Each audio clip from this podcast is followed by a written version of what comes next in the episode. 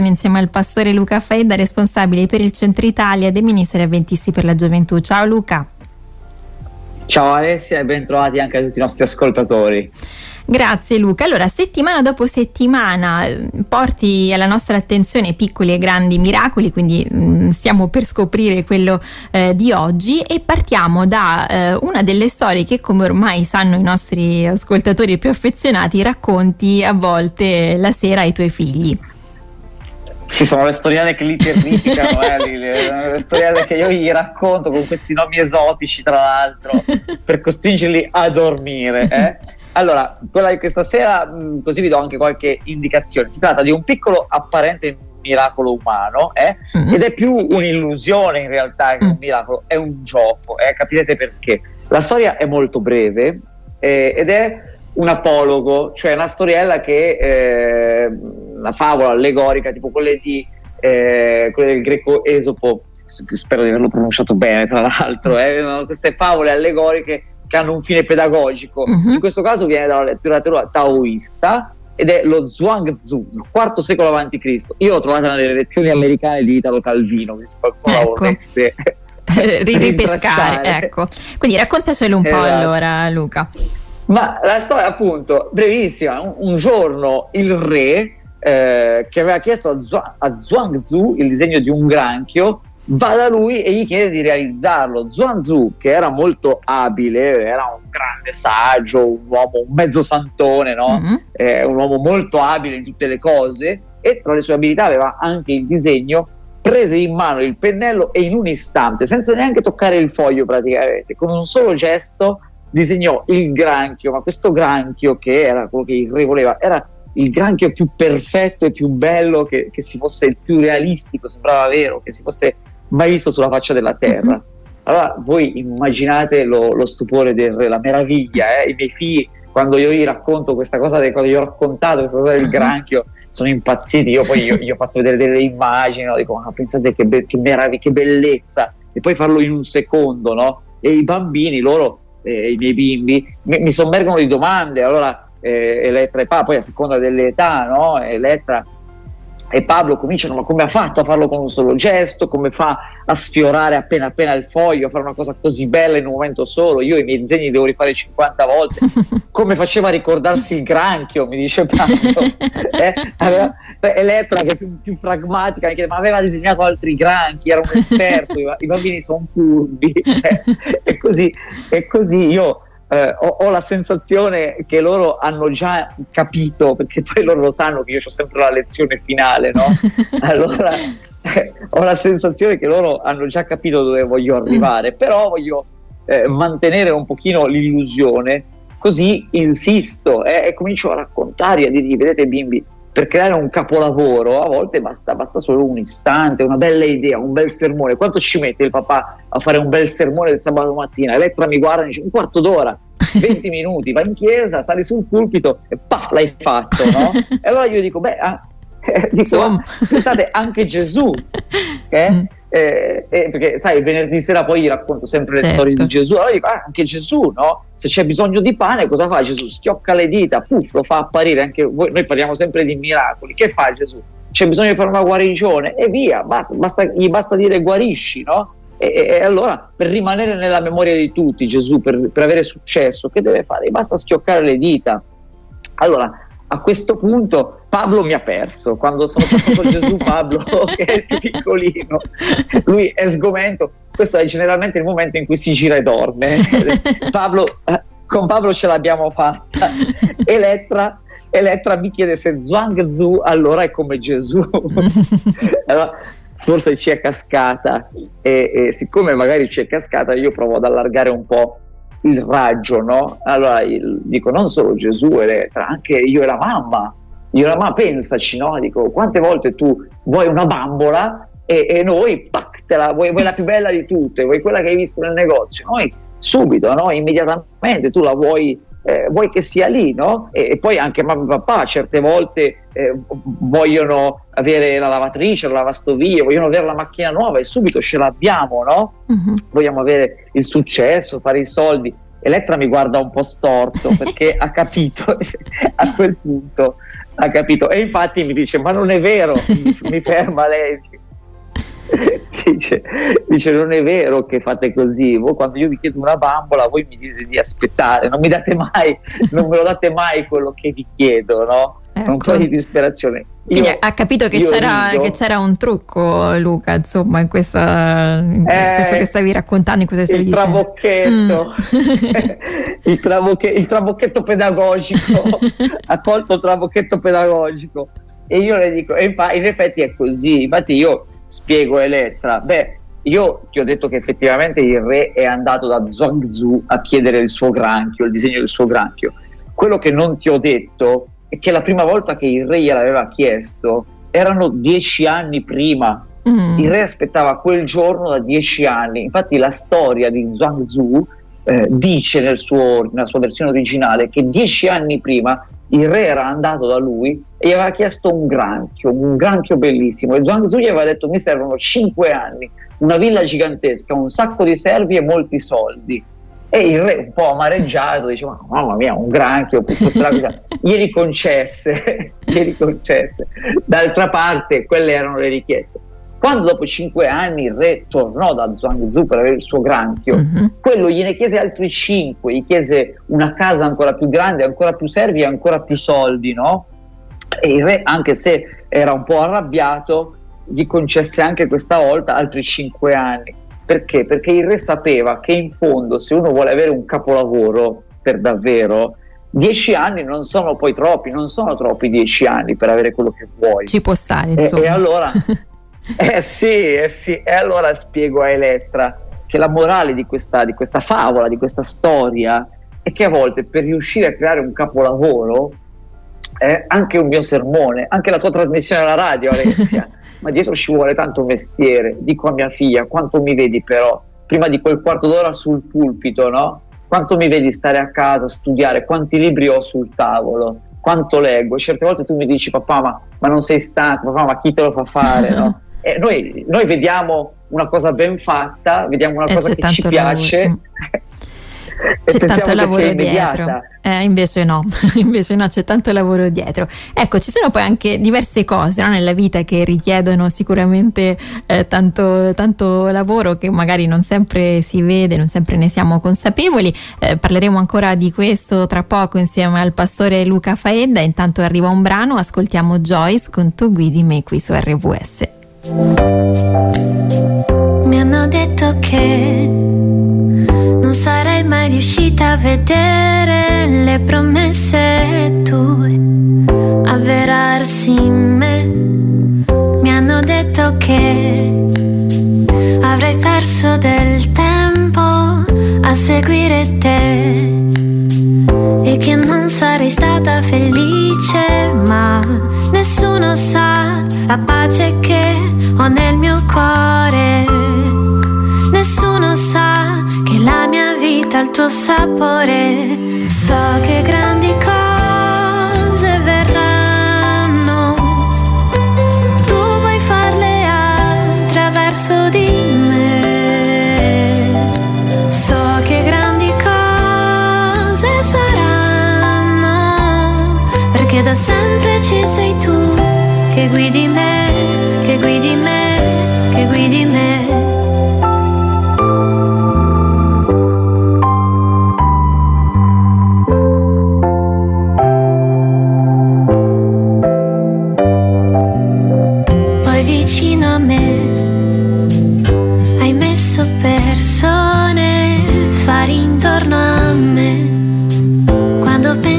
di dubitare,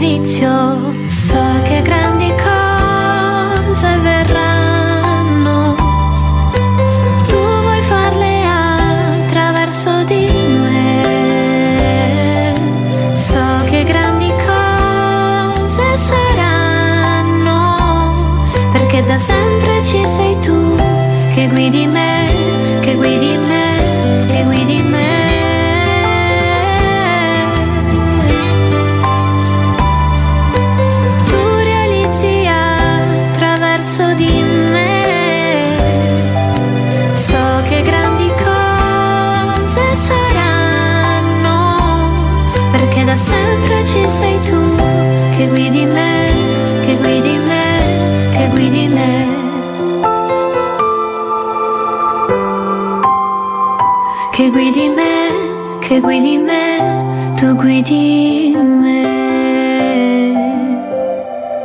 Tu guidi me, questa era Joyce su RWS, io sono insieme al pastore avventista Luca Faedda, eh, abbiamo iniziato oggi parlando eh, di un apologo, quindi ci dicevi una favola allegorica che ha un fine pedagogico che hai trovato all'interno delle lezioni americane di Italo Calvino, quindi una, una storia che eh, in qualche modo ci ha fatto capire che non tutto arriva subito, eh Luca, e diciamo anche nella vita un po' è così.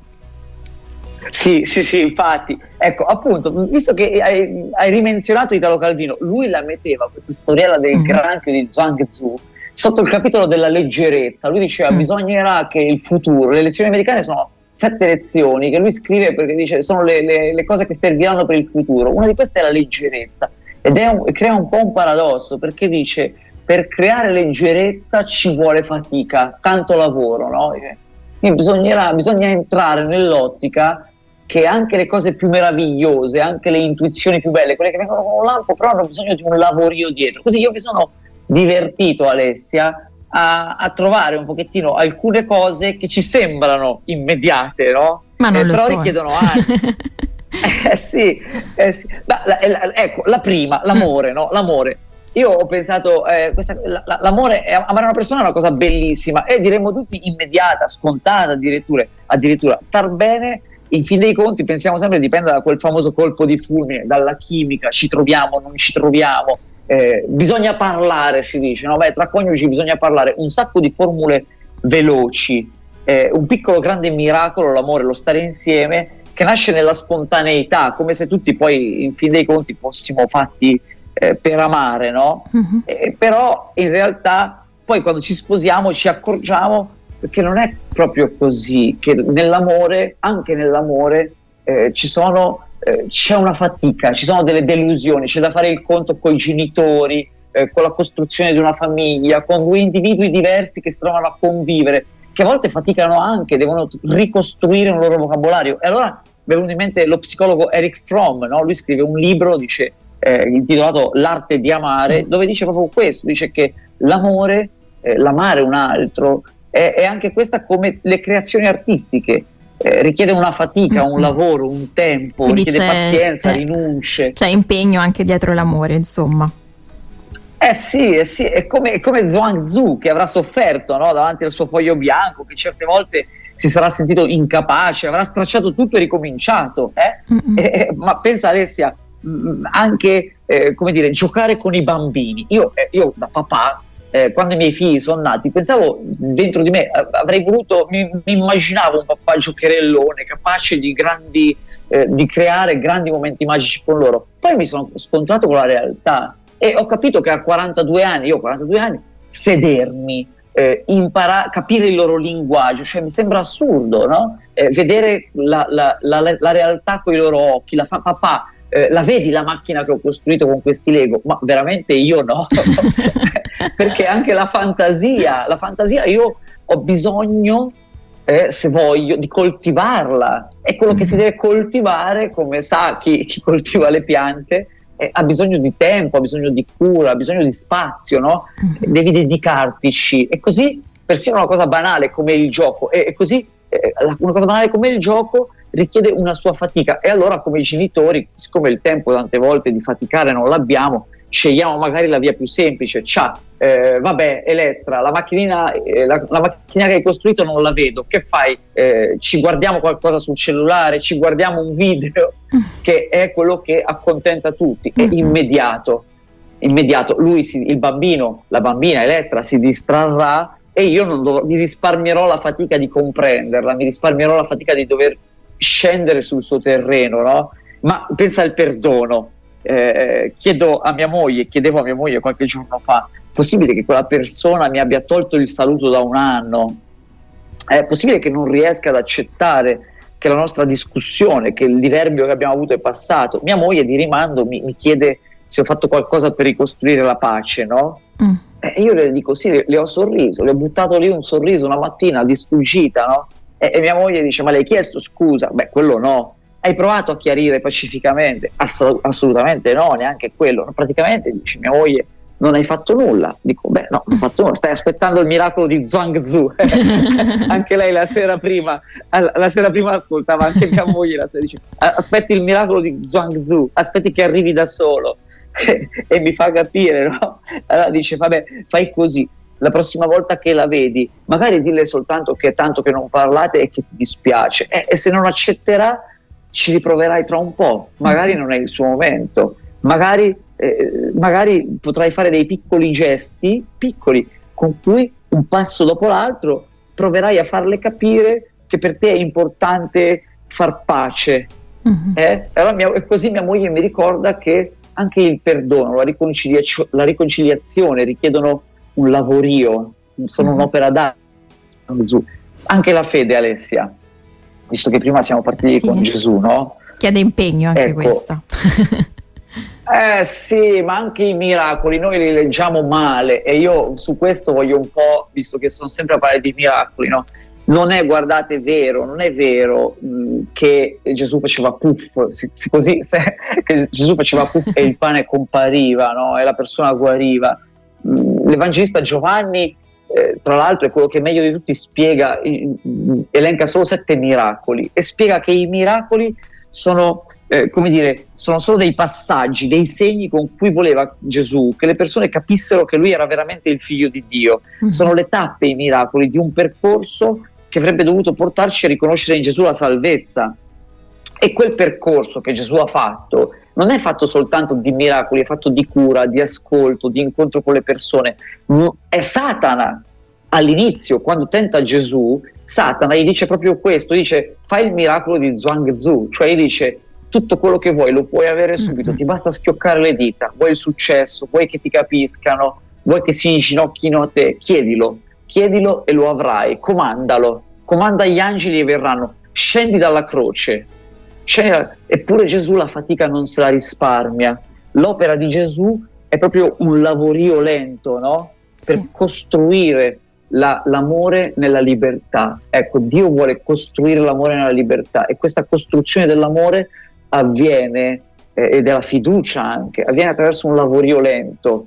E dopo 2000 anni, infatti se ci pensate bene, altro che 10 anni, dopo 2000 anni questo lavoro non è ancora compiuto perché Dio non ci ha ancora convinto pienamente ecco. tutti, neanche, neanche me. Ma, Quindi ci vuole, eh, ci vuole impegno insomma, per costruire la, la fede, ci vuole anche tempo, insomma, agire mettersi in azione. Eh sì, il mio, in qualche modo il mio appello, il mio augurio, prendetela come volete, anche per, rivolto a me stesso, no? è che anche la fede, tante volte noi pensiamo, vabbè, la fede mi verrà, ce l'avrò dentro, innata, sarà già, starà già in fondo al cuore, no? come un, un pacchetto che, so, che, è lì, che aspetta solo di essere spacchettato.